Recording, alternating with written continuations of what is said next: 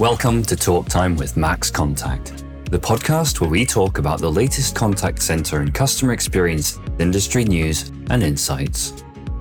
Join us as we welcome industry experts, discuss actionable strategies you can apply to your business, and help professionals like you on your path to long term career progression and success. I'm your host, Sean McIver. Hello, and welcome to another episode of Talk Time with MaxContact. I'm Sean McIver, your host. In this episode, we welcome Barry Cooper. Barry's the head of customer services at FinTech MoneyCorp. He has over 15 years of experience in customer experience and the contact center industry. Welcome, Barry. I'm going to throw you in right off. Tell us a bit more about yourself. Yeah, thanks, Sean. Thanks for having me and uh, appreciate having me on. It's uh, really looking forward to it. A little bit nervous as these things generally are, but uh, yeah, thanks for having me on. Uh, yeah, so over 15 years customer service experience. I started my contact center journey as a customer service advisor. So I started working for PowerGen, so E.ON, when it was PowerGen, as a customer service advisor. I'd stepped out of, at that time, I was a scaffolder and I was doing the scaffolding trade. And winter came along and it was awfully cold and some pretty harsh winters up in Bolton. And I thought, well, I'm not sure this is the thing for me anymore, although summer was lovely. So started as a customer service advisor at E.ON, as I say, worked my way through the teams there, became a team leader, managed a team of sort of 20 FTE, then moved down from, from Bolton to Nottingham to try and continue with my career path and, and reach into other areas of the business. So came down into to Nottingham or helped set up and, and run the uh, Smart Centre of Excellence, where we were running out or rolling out smart meters to our private customers, so to business to customers, which was a real good experience. Brand new contact centre, new thing altogether. What are smart meters? How do you set this kind of center of excellence up? And how do you make sure you're delivering for your customer experience as well as your employee experience? What new things could we do that were just completely different? So that was an amazing experience there. Like really learning how to set a contact center up from scratch with some great leaders that I managed to learn from uh, at that time. And then I actually stepped out of operations for a while at E.ON, and I was at E.ON for a big chunk of those sort of 15 years that I've been in the contact center industry but I stepped out of operations, and, and part of that was to kind of develop and grow my business acumen and understand kind of how other area, areas of the business work. You know, what does project management look like? What does customer experience design look like? And what, what does legal look like? And how do you deal with big projects and big schemes, particularly in the energy efficiency world? So kind of stepped into that arena for a while and then finished off my career at E.ON by, by opening another contact center for them and coming back into operations. And, and I've been in it ever since. I took a lefty on and, and, went to work at Domestic and General. Again, big contact center, uh, looking after white good insurance, and and then from there I, I set up my own consultancy for a while and, I went into kind of consultancy work, started working with contact centers, understanding how you can help them improve their customer journeys, improve their employee journeys, I came across a role here at MoneyCorp, uh, you know, it's a 14 month fixed term contract. And four years later, here I am. I've stayed and, and it's been an amazing four years at MoneyCorp. Amazing. So I always enjoy talking to people such as yourself who started off on the front lines of a contact center because I, I was the same. I started in a contact center, and I think you can have a different quality, a, a, different element to a conversation because we've all had the challenging customer conversations.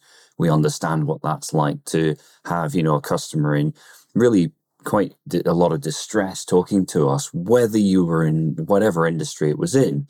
And I think that that's really important. One of the things that kind of stuck out to me as we, as you were kind of explaining journey is that you started off and you spent a significant amount of time within the energy industry, and then you moved across and you're now in the fintech industry. How does customer experience and I suppose expectation differ between those two really vast industries? Do the businesses need to be mindful of those differences and how can they react to that within the particular industry that they're in? Yeah, there are definitely subtle differences. I think stepping out of the en- energy industry was probably one of the scariest things that I'd done for a long time. You know, being at E.ON for as long as I was and learning what I'd learned and knowing what I knew, it was then can I take this somewhere else into a different industry, into a different contact center, into a different business, and really apply what I've learned in that period in a different industry? And I think actually, although there are some subtle differences in terms of maybe your age of the customer that you're looking for, the type of customer that you might be looking for. So, in particular, you know, if you're doing sales through service in insurance products, or we're doing FX, so we're doing foreign exchange, I might be looking for a different kind of customer type. I might be trying to aim at a different customer from the energy market, whether that we were in. But I think in general, the application is still the same. And it's about still put the heart the customer at the heart of what you do i should say and i guess that's always where you want to be and those don't change across industries. If you're making business decisions you want to make those business decisions knowing that you've put your customer front and center you've had that conversation about okay how does it work for us as a business but what does it mean for my customer? How does it impact them? When's it going to impact them? How does that then come through to my team in the contact center and how are they going to react to that? And to your point you know i think in all customer kind of contact scenarios particularly in the contact center world we are majority of the time, I guess, is dealing with some upset customers because generally you only pick up the phone, you know yourself as a customer, right? So you're a customer, you'll generally only pick up your provider, whether that's FX, energy, or whether that's sales, or whether that's Amazon, or it's the deliveryman, or what is it that you need? You're only going to pick the phone up when it's gone wrong. And I think that's always a great place to start with any customer experience. Okay, so Uh, what I've got initially is a customer who's unhappy. And my first and foremost is how can I help that customer there and then? So let's put myself in that customer's shoes. Let's think about why has it gone wrong? Absolutely try and resolve it first time. You know, let's look at that experience around first time resolution, making sure that we're getting it resolved so that customer doesn't have to call us again in a couple of weeks or in a couple of months with the same issue that happens again. But I've got to then kind of take that away from an experience perspective. So my always kind of, or the bit that crosses over all of those is that in the moment resolution. So let's get that done. Let's get that fixed. But then let's not just move on to the next call and forget about it. We are across all of those industries. We've got lots of those calls that are happening all the time. So how do I review those calls? How do I review that process? What caused that that that initial failure in that customer journey and that customer experience? And how can I not only change it in the moment, which is great because empathy, listening skills, all those things that you need to be a great customer service advisor, I then need to take that away, or my team leaders and my team. I want them all involved in going, but this is the fifth one I've had this week, Barry, and this process is clearly broken. Could we try this? Could we try that? And then I think that comes back down to the definitely the differences in your customer types and like say what are they what why are they phoning and, and what do they need your service for but those things internally should be the same. My team should be driving the business for that change. They should want to make the business change for its customers as much as we want to make those changes ourselves. And I think those are the things, you know, those are the similarities that I was able to take from learning at E.ON and apply them to the other roles that I've had and, and apply them every day in terms of, okay, what would I have done in the energy market that I might do in the FX market? How can I leverage what I know from there to here? And majority of the time, if I, it's quite a simple answer, and it's normally if I'm the customer, what does that mean for me? If it was my mum calling, what would I want my mum to experience? If it was my nan calling, or if I'm calling, what does that look like? And you can apply that kind of logic to most industries, really. And then it's just about listening. It, it is then taking those skills that that you've learned, or I've learned, I should say, and you've learned, Sean. But like the skills I learned as a customer service advisor, I still use them every day you know, I just talked about empathy. I just talked about listening skills. It is about how much do you see these days when you see these things on LinkedIn and you see, the, you know, even me, I do a post and it'll be, you should be spending 80, 90% of your time listening and, and not speaking. And, and those skills I learned as a customer service advisor, I still use every day today. Yeah, uh, really good points all around, Barry, and a few that I want to unpack a little bit more. You talked about making sure that the customer doesn't experience the same issue again. And for me, that feels very similar to uh, a metric that many people listening will be aware of, and that's first contact resolution or FCR. Is that one of the key CX challenges that, that are faced within the business you're currently working for? And I suppose thinking back to the previous businesses and roles that you've had, would you say that that's fair?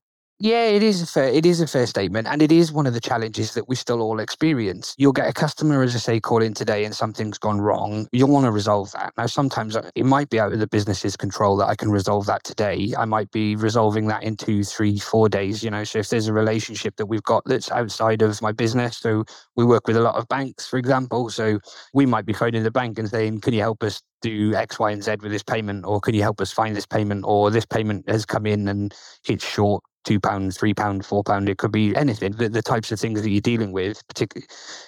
I can't always control then what that bank's SLA is or what the other how do, how do those relationships work, and then it becomes about the relationship management I have with those to fix those for the future. But I also need to look at the relationship with my customer over that. So again, it, it's coming back to that simplistic, that you know, that very simple thing of if I'm that customer, what would I want? Well, we all know that when you're going through that as a customer, the last thing you really want to do is think, get up in the morning and think, I haven't had a response from Barry. He said he was going to call me in two days and he hasn't called me. It's about kind of controlling what you control. We talk about controlling what's in your sphere. And, and one of that for me is quite a big one. In terms of customer experience, I might not be able to resolve it first time, but I can certainly call you when I say I'm going to call you. And I can certainly call you more than once or more than twice to keep you updated. And and I'm a big fan of trying to get back to the customer a little bit sooner than maybe we thought. So if I've got the outcome, that's great. If I haven't got the outcome, then don't be frightened of that. And I think sometimes a customer would prefer you to call an hour earlier. So if I said I'm going to call you at two, you know, but if I know I'm not going to have that answer at two and I've got time at one, my guys are very much free to phone that customer. Look, I'm sorry, I'm calling you a little bit early, but I still haven't got the answer yet, Sean. I'm still working really hard. This is where I'm at. You know yourself as a customer, you'd much prefer that. So, again, it is about relationship management from a CS, from a customer service advisor point of view, as much as a business point of view. So, yeah, there's lots of different strands to it, but you still just need to kind of I don't want to say work on them in isolation because that's one thing we don't want. We want to break down those silos across the business and we don't want to isolate. But I know I've got my customer, and, I, and throughout that journey, that were ten days, fifteen days, five days, two, three days. The last thing anybody wants, as I say, if you treat yourself as a customer, well, which we all are, right? We're all customers. We don't have to treat ourselves like customers. I don't want to get up in the morning thinking, oh, I've not heard from them yet. I'm going to have to call them again. That means I'm going to have to go into a queue. That means I'm probably going to speak to somebody else, which means I'm probably going to speak. I'm going to have to explain it all again. Like that's not the way for me. I think that's where we can really win in that FCR piece. You know, in that kind of first time resolution, it might take longer than the day, it might take longer than the two days, but it's about resolving that issue and managing that customer expectation and experience while you're going through it.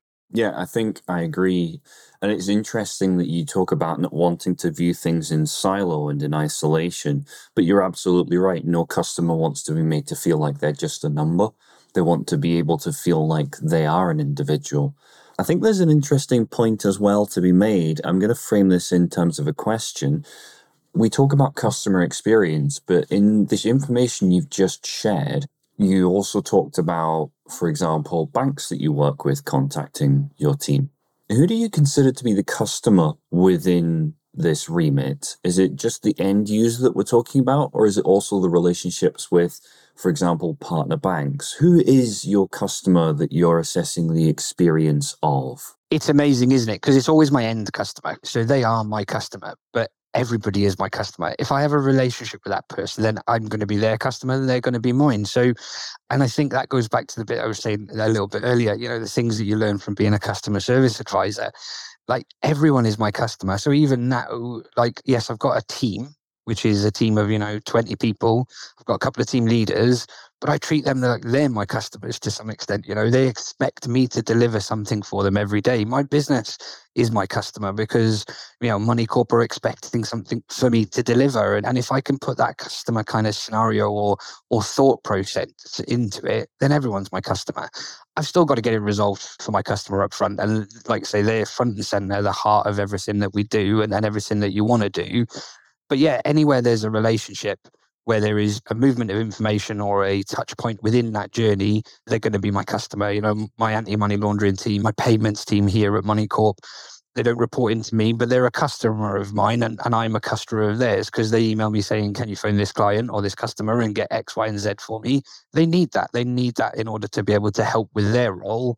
And that in in, in turn works on the journey itself. Because if that part of the team has slowed down, you know, if there's an AML slowdown for the checks, if there's a slowdown in the payment world, then that's just going to impact my end customer anyway. So it, everyone is that kind of customer. It sounds a bit kind of silly sometimes when you say it that way, but I think it's true. If you could apply that to the piece of you know well actually everyone i talk to is a customer of mine and and how do i want them to engage with me how do i want them to make them feel and how do i want to make them kind of finish that interaction off how do I where where do I want that to be? I can definitely get the best out of the experience that I set up while we do it.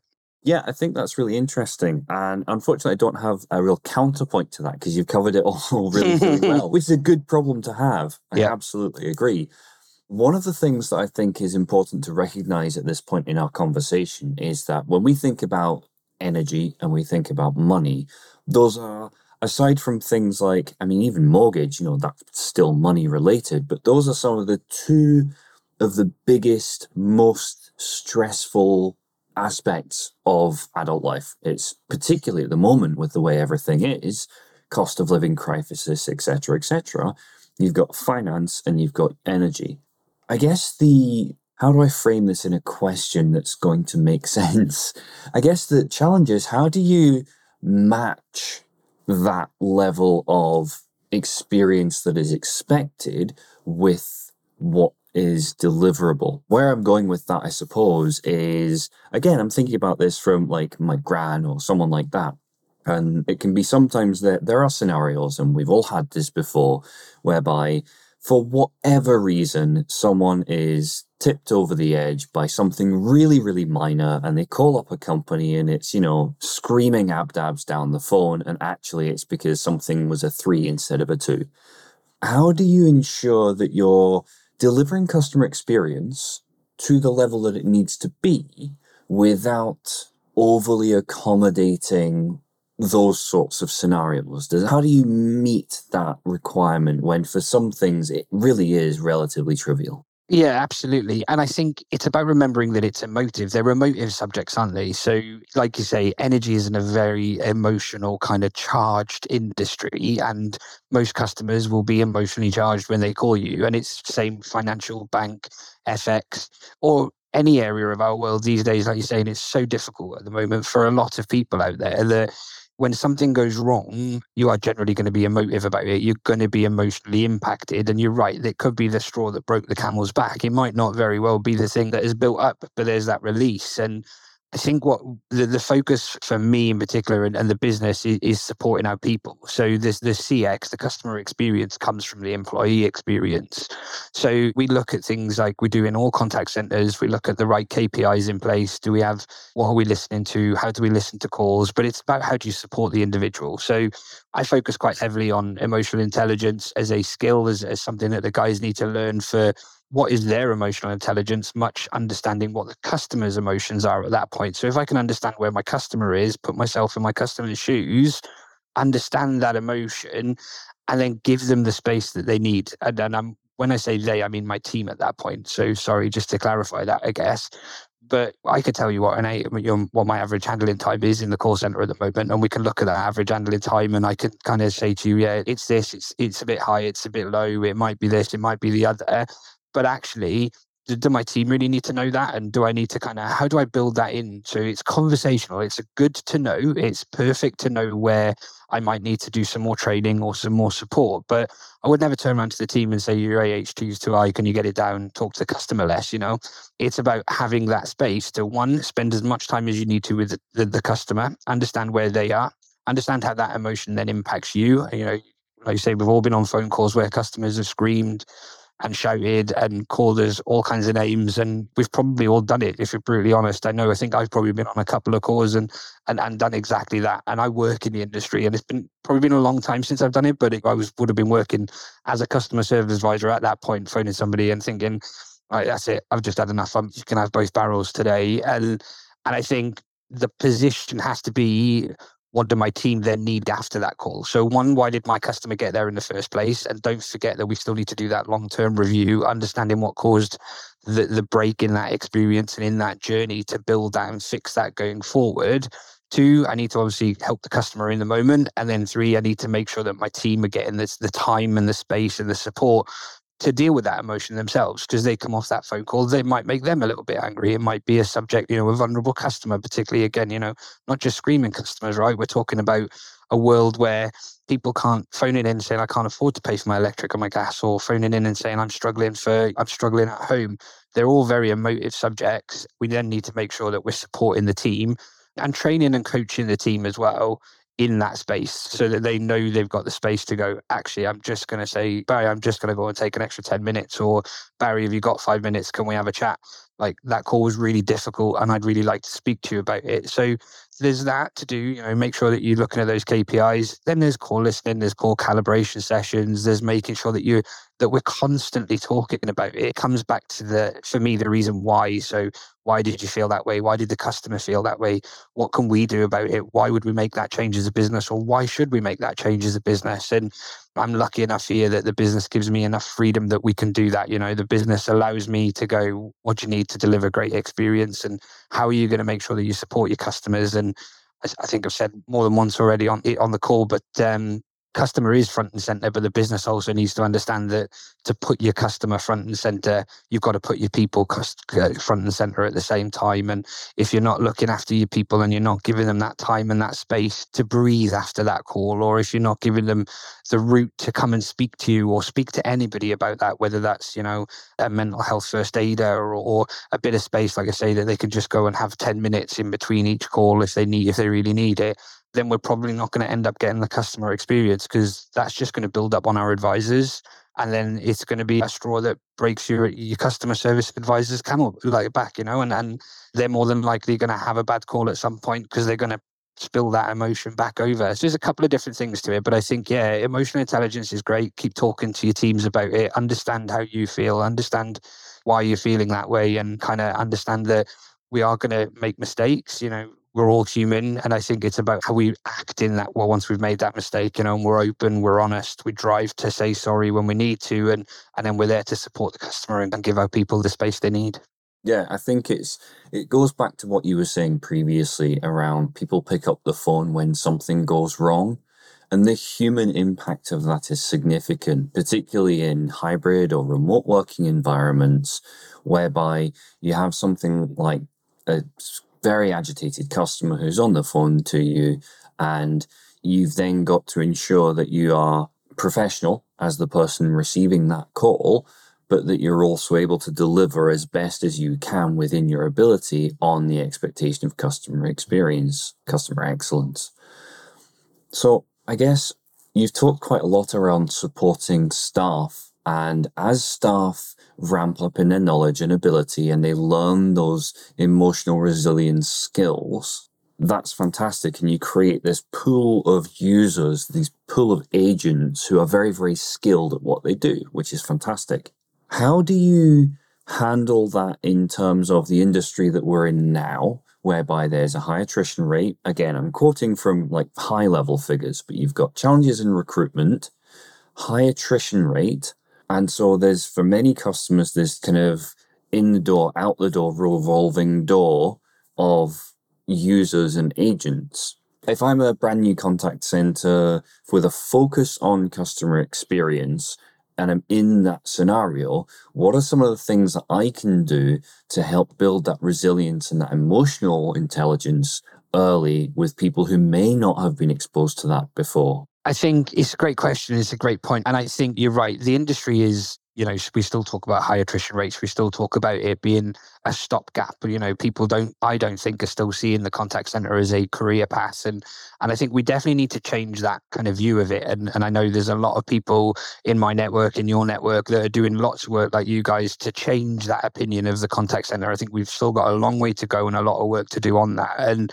I think we have to be the change. So for me, it starts right at training. So it starts as part of your onboarding. So, you know, you get somebody come into your contact center and you're going to start teaching them these are my systems, these are my processes, these are my customers, these are the things I'm expected to see in quality. This is what I, I expect. I'm going to teach you empathy. I'm going to teach you open questions. I'm going to teach you how to ask closed questions, when to use them, when not to.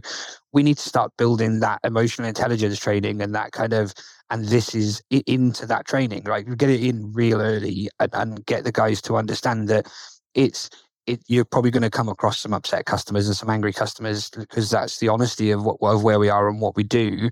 It's then letting them know and letting them see that it's okay to turn around and say, "I'm not happy after that call. That customer upset me, and, and I'm upset." And you go, "That's okay. Like I don't mind. I'm here for that." Or we're here for that as a business. And then you need to kind of then continue that into their career path. You know, what does it look like? How do you retain somebody in the business? So, as a contact center in the role I'm currently in, you've got to think about okay, so what does that attrition look like? Have a look at the numbers, have a look at when people are generally leaving. I think it's been a while since I've had a look, but I think one of the stats was something like two and a half, three years before somebody left a contact center. You know, it's kind of that area that you know you're going to lose people in the contact center and knowing that, it's about it, what do I do in those two years to help that person's career? How do I help develop them? So I would see it as instead of attrition, instead of losing that individual and they're leaving the business altogether, how can I help them into a role that in within the business? What are those routes how do we set those routes up? What does that look like in terms of your career? I've got people in the team at the moment that have gone from customer services to being one of our, uh, our foreign exchange dealers. I've got people that are currently sitting in the aml team that we that i talked about earlier and the payments team and and that it's great. It's sad to see them go because i'd like to keep everyone forever and i'd love everybody to stay in customer services but the truth of the matter is people want that career and the contact center is a great place to start your career and it, and it is a career with a view of we know we get 20 21 year olds quite young people just leaving school maybe just having a uni break you know or just while they're uh, at uni doing part-time work you've got to start kind of helping those younger generations really understand what a contact center can give you and that's everything from marketing to data analysis to IT to it's all there in the contact center. It will give you some great people skills. It will teach you things like emotional intelligence. It will teach questioning skills, interviewing skills, the, the stuff that you'll get in the contact center. We've really got to show you people what that looks like, and you've really got to support them through that and just be open about it. So, the other thing is, I'm quite open in that I get days like that. So I don't always talk to customers, right? But I do get emotional. There I will be in a meeting or we'll be talking about something in the business maybe and maybe I don't uh, quite agree with what one of my colleagues is kind of the, the process that they want to change. I don't agree with that process. I've got to then try and convince that individual either to come to my way of thinking or I've got to come to a compromise. These are all skill sets that you can learn in the contact center, and we want to be teaching people to better influence. But I can better influence then the results of the business because I can influence my boss and I can influence my colleague who, who doesn't slightly agree with me to my way of thinking. And the more we kind of work on those skill sets across the industry and, and across any business, I'd say that's for anybody looking to develop, really look at things like your Myers Briggs, like what am I? I'm a, I know I'm an, an ENFJ. That doesn't mean that my E is a bad thing. It just means that in certain scenarios might not be very helpful for me. So I want to be more introverted, and and it might be that actually I want to actually kind of ramp up that E in this scenario because I don't know we're doing a charity drive or I'm just about to stand in front of a room full of 150 people and I'm going to deliver a message of such. And it's those things. Never stop looking at your own personal development, but let's make sure that we're supporting people in that as well as a business, which is great because you know again this having the space to do that, having the freedom to do that, and a business that is willing to devote time with its people and really kind of develop them into that kind of place, your business will do amazing things in the customer experience world and, and in the customer service world because you'll, I was going to say employees then, but your colleagues will then deliver that back to your customer. So, on the note of that, around what you've just been saying there, I've got kind of a two pronged question here. And I'll start off with the really simple question and then we'll unpack that a little bit with a secondary question. So, first off, which metrics do you currently use to measure your customer experience? So, customer experience, we use everything from NPS, so Net Promoter Score. We use Trustpilot, Feefo, particularly in terms of making sure what, what our customers saying online. They're very great. They're good platforms to use.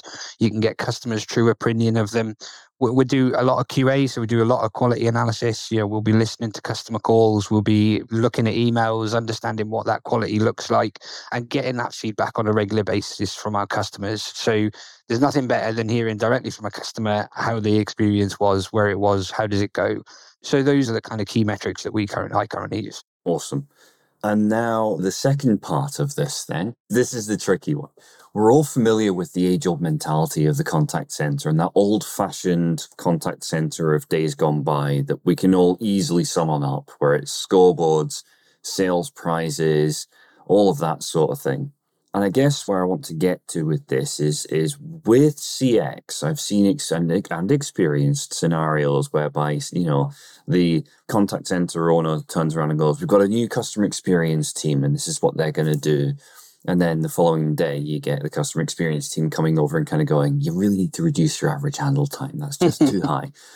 So from that frame of mind, how do you motivate or how do you encourage customer experience being embedded culturally, effectively, without it coming across as false or just another target for agents to hit? Yeah, I think firstly, those games and incentives and vouchers are, are great things. Keep we still use them. You're at work for a long time during the week, and it needs to be an environment that is a great place to be. And, and you can get that through some of those incentives, you know, those games, keeping the guys engaged from a business perspective, the third time I think I've used this now, Sean, but it, putting the customer front and center. You know, it's a great thing for us to say, but what does it actually mean? How do you put your customer front and center? Well, you talk about it a lot and you talk about it at senior management level and down, you know. So if we're having a meeting that is operations or we're talking about operational excellence as a senior leadership team, we're talking about the customer. You know, they're in that meeting with us around that table. So, and the same with your customer experience design team, you know, and, your QA team. They should be, when we're talking about, okay, so we're going to design this new process, we should be talking about where's the customer in that journey? So let's start with okay, we're going to do this new product. This is what the product looks like. This is what we think it's going to be. This is how we're going to run it. Okay, great. I'm a customer. Let's just walk that through. How does that feel? How do I access it? Do I get it online? Do I get this? What happens when it goes wrong? So you should generally bring the customer into every session that you're doing and kind of think about the customer in every meeting throughout the whole of the business. Not like you say, you know, I've got a product and I just need it to be sold or I just need it to be done and delivered and thanks very much. We'll see what it looks like on the end. Can you reduce your AHT we should be talking about that real early upfront and understanding the customer as they go through that product design so you know when you design a product who are you designing it for? Well the customer. So let's talk about the customer. From having an operational excellence meeting and we're looking at a few of the processes maybe that have gone wrong it's not about where did it go wrong for the business it's about where did it go wrong for the customer and what impact did that have on the business? Because what impact did it have on the customer? What impact did it have on the business? Because if i'm looking at, at where it went wrong for the customer i'm probably going to highlight where it went wrong for the business at the same time and if not it might mean that actually i would change the journey earlier or later but more based on the customer interaction with it than the business interaction. So or I might not have even thought about that part of it. I might have just gone, well, we know where that's gone wrong. It's gone wrong with our online platform here. Well, in fact, if I put the, the customer through it, it might not have gone wrong. It might have technically gone wrong at that place. But actually, for the customer, it could have gone wrong altogether because the email we sent wasn't very clear and the wording wasn't right. And we used a lot of jargon. And you know, rather than get the customer to go online, maybe we wanted the customer to phone us. So it's about kind of bringing that customer in there. And then it's about talking about it. It's about like I say, regular meetings with my customer service team, my customer service managers. They know that we talk customer a lot. And so when I'm doing my QA or when I'm doing my KPIs, you know, I'm doing my quality assurance or or we're doing a, a monthly one to one with your team, it isn't just about, okay, so your AHT was this or your average handling time came down, but at the same time, your after call work went up. It's talk to me about the customers you've had this month. What were the good ones? What were the bad ones? You know, why were they bad? What, what improvements do you think that you could bring to the business based on what you know? Because they're the guys that are taking the calls. They're not that. You know, I, I mentioned earlier Trustpilot, and, and I think we started this with around that customer experience. Where do we get that info from? Well, the customer's best, but I've also got a team full of customer service advisors that are speaking to two, three, 400 people a day. And those 400 people a day are customers. So if they're getting 10, 15, 20 calls and it's all about, well, this customer is not happy about this process, probably something that's worth looking at. So, and again, it's then saying to your customer service team, you know, like, I hear that, I hear that, and this is what we're going to do about it. So it's about understanding and letting them the, the why, right? So why are we making that change? Why do we need to make that change? Because of my customer, because of you guys, because you're going to say this. And then hopefully get them involved in that change too. So if you're going to start a project and it's a massive kind of big project process change, maybe it's not one of those where you can just say, actually, yeah, we'll just stop doing that tomorrow. It might be more of actually we're going to need to get a project team together. We're going to get the budget in for the for the IT work in the background the person who raised that or the team that raised that, can you get two or three of them involved right from the get go? Not just at the UAT, not just at the testing at the back end, but how can I bring one of my guys into that room to say, right, this is what you said last month. These are the t- top 10 things. We're going to look at this one process, and I'd like you to be involved and I'd like you to kind of come along for the journey. And then when you bring in those people along, employees, customers, and, and all of us, then we all get to the end goal, which is a, a great experience for our customers. I love that. And it's a theme that's come up with a few conversations I've had in the process of doing this and in talking to many businesses that I talk to just through my day to day. And it's that idea of taking people on the journey and engaging with people on the journey. The more you engage with people, then the more engaged they are in the process and the objective. I could honestly continue talking about this for much longer. Unfortunately, time has run away somewhat. No so I'm afraid I'm going to have to call it there. However, Right. I would like to say a huge, huge thank you, Barry, once again for taking the time to talk with us today and hopefully talk to you again in the near future. Yeah, absolutely. Thank you so much for having me on, Sean. It's been a pleasure. Thank you so much. No problem. Thank you. Cheers. Talk Time is brought to you by MaxContact. To find out more about MaxContact and how our customer engagement software can help you and your teams provide smarter customer experiences, visit maxcontact.com and book your personalized demo today. Be sure to search Talk Time with MaxContact in Apple Podcasts, Spotify, Google Podcasts, or anywhere else podcasts are found, and leave us a positive rating to help other like minded individuals join the conversation. Finally, before you go, never miss a future episode by clicking the subscribe button and turning on notifications. On behalf of the team here at MaxContact, thanks for listening.